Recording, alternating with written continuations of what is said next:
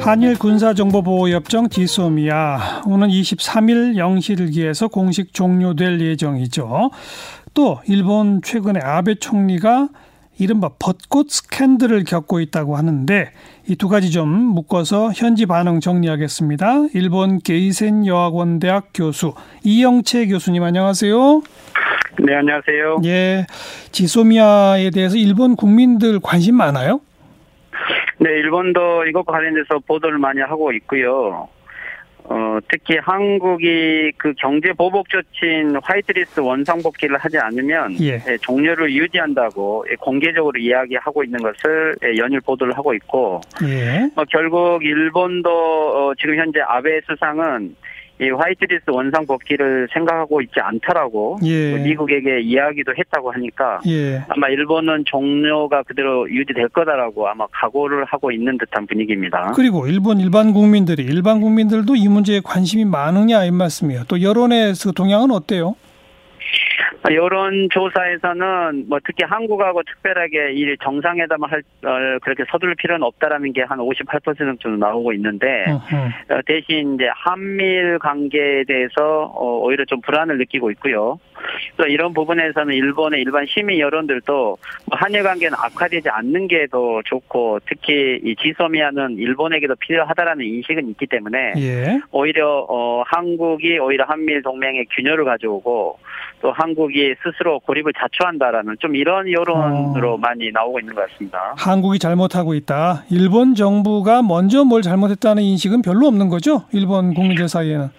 그렇죠. 일본 국민들은 이게 강제 징용공 문제하고 예. 예, 이 화이트리스트 베이제 문제 그리고 지소미아 종료를 연결된 것으로 보지 않고 그냥 지소미아 종료 문제만을 가지고 보고 있기 때문에 어떻게 보면 일본 정부의 인식과 일치한다고 볼 수 있죠. 예.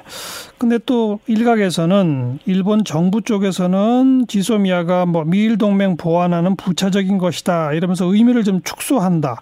반면에 일본의 언론은 북한 미사일 분석에 정말 중요한데 이거 정한테 그 의미를 더 크게 본다.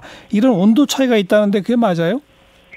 네, 일본 정부는 이 지소미아 의 종료에 대해서 뭐 속으로는 좀 안타까워하고 아쉬워하지만 어, 특히 뭐 일본이 예를 들면 북한이 12번 어, 예를 들면 미사일 발사에 대해서 한 번도 직접 예, 초기 정보를 포착한 적이 없고 실질적인 한국의 협력 없이는 정확한 미사일 분석이 어렵기 때문에 예, 예. 일본 정부도 내심으로는 이 의미와 가치를 알고 있지만 예. 겉으로는 체면상 예, 그 필요성을 주장을 못하고 있는 거죠. 예. 하지만 이 미디어들은 어, 일본이 이 핵을 갖고 있는 북한과 대응을 하기 위해서 또는 예. 미사일의 종류가 다양화되고 있기 때문에 이 지소미아에 대해서는 어, 오히려 어, 훨씬 어, 가치가 있다라고 보고 있고요. 예. 하지만 오늘 그 스가 관방장관이 기자회견 중에서 어, 일본은 어, 지소미아 종료가 되더라도 예, 정보망을 가지고 있다라고 이야기를 하면서도 예. 어, 한국의 현- 현명한 대처를 어, 요구한다라고 하는 이야기는 그래도 마지막까지 일말의 기대를 하고 있는 듯한 모습이죠. 네.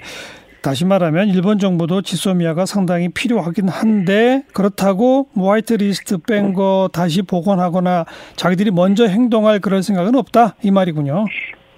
예, 그렇죠. 오히려 일본이 이 안보 문제와 경제 문제를 연계시켜 버려서 자신들이 출구를 찾고 있지 못하기 때문에 음. 실제 지소미아 이 종교와 관 어, 종료와 관련돼서는 일본이 스스로 만들었다는 어떤 그런 어, 자기의 뭐 가해 의식 자체가 있음에도 불구하고 인정을 못 하고 있는 거죠. 그렇군요.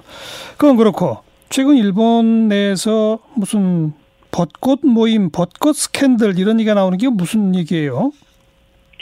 어, 이게, 어, 지금 현재 최근에 일본에서 가장 이슈로 이 아베 수상을 좀 난처하게 만들고 있는 게이 벚꽃 모임이라는 것인데요. 예.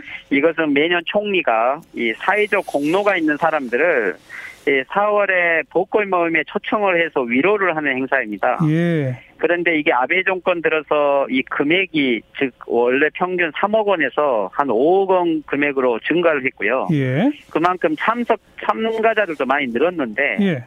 근데 올해 내막을 보면 좀 특성이 있는 게 이 참가자 중에 약 1만 8천 명 중에 이 아베 수상의 선거구가 야마구치현 시모노세키인데 예, 예. 이 시모노세키 자신의 선거구 지역의 후원자들이 대량으로 이 행사에 참가를 했어요. 어. 그리고 뭐 이것은 어 실제 그들이 자발적으로 참가한 거라고 이 아베 수상은 관여가 없다라고 이야기를 했는데 예. 이 아사히 신문의 보도에 의하면 아베 선거 사무실이 이들의 모임을 주도적으로 했다는 것이 문서로 밝혀져 버렸고요. 어. 어 그러면 이건 사전 선거 운동에 해당할 수도 있는 거잖아요. 그렇죠. 예. 그런데 문제는 이 어, 오후에 행사가 끝나고 저녁 만찬을 고급 호텔에서 했는데 예. 이 식비가 1만 5천 엔 약 15만 원 정도 하는데 예. 참가자들은 5만 원 정도를 냈는데 어. 그렇다면 10만 원은 누가 낸 거냐? 즉 이것을 만약에 아베 선거 사무실 측에서 지불했다는 가능성이 나오고 있는데 네, 네. 이렇다면 이것은 완전 정치자금법 위반으로 어. 이 사임을 할 수 있는 치명적인 위반 사례가 되고 있는 거죠. 그러네요. 어 그래서 지금 현재 어 일본 야당은 어 공산당과 어 입헌 민주당이 함께 이 조누사 본부를 만들어서 예. 국회에서 이 지금 수상에게 이 설명의 책임을 요구하고 있고요. 예. 예, 아베 수상 같은 경우는 지금 오늘 20일이 어, 메이지 유신 이후 150년 기간에 수상 중에서는 역대 최장 기록을 세우는 뭐 개인적으로는 영광스러운 날이지만 그렇죠. 어, 아베 수상에게는 지금 이 복권 모임 때문에 네. 어, 어떻게 보면 퇴진의 압력을 받고 있는 좀 악재가 겹쳐 있는 상황이죠. 네. 정부 예산으로 지역구 주민 초청 행사한 거 아니냐 해서 사전 선거 운동 뭐 정치자금법 위반 일파만파로군요. 네. 어떻게 보면은 국가 기구를 사유화했고 음. 실질적으로 자기의 정치 활동을 위해서 거의 세금을 도용을 한 것이 되기 때문에 예. 어, 이것들은 국민들에게도 많은 영향을 미쳐서 오늘 이 아베 수상의 지지율이 발표됐는데, 네. 어, 이 45.1%, 즉, 지난달에 비해서 6%로 이 급격하게 하락을 했어요. 예, 예. 어, 50% 이하로 이게 떨어진 게 최근, 어, 없었던 일인데, 예. 예, 그만큼 최근에, 어, 내각의 장관들의 사임한 건이라든지, 아베 수상의 복권 모임으로, 이 아베 수상에게 이 퇴임의 압력이 좀 아주 예, 급격하게 강화되고 있는 좀 이러한 시기인 것 같습니다. 실제로 퇴임까지 가게 될까요? 글쎄요, 어, 아베 수상이 지금 현재 예, 당장 내년에 이 복권 모임을 중지하겠다라고 꼬리를 자르고 있고 예. 또 야당이 이 참가자들 명부를 내놓으라고 하니까 이건 다 폐기했다라고 이야기를 하면서 아. 어, 위기 탈출을 하려고 하는데 원래는 이 머리각계 학원이라고 해서 최측근들이 예, 대학 설립을 할 때 편의를 봐준 것이 예, 문제가 됐던 맞아요. 작년에 예. 예, 아베 수상의 가장 큰 위기 시기였는데, 근데 이것을 어, 우회를 해산하고 선거로 다시 신임을 받으면서 극복을 그랬었죠. 해왔거든요. 예.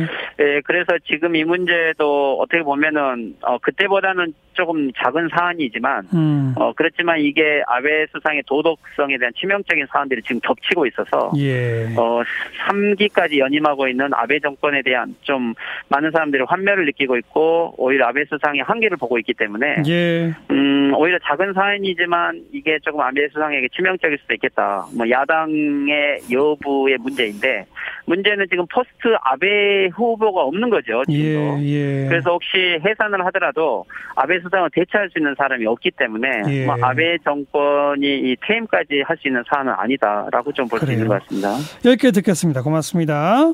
네, 수고하십시오. 일본 게이센 여학원대 이영채 교수였어요.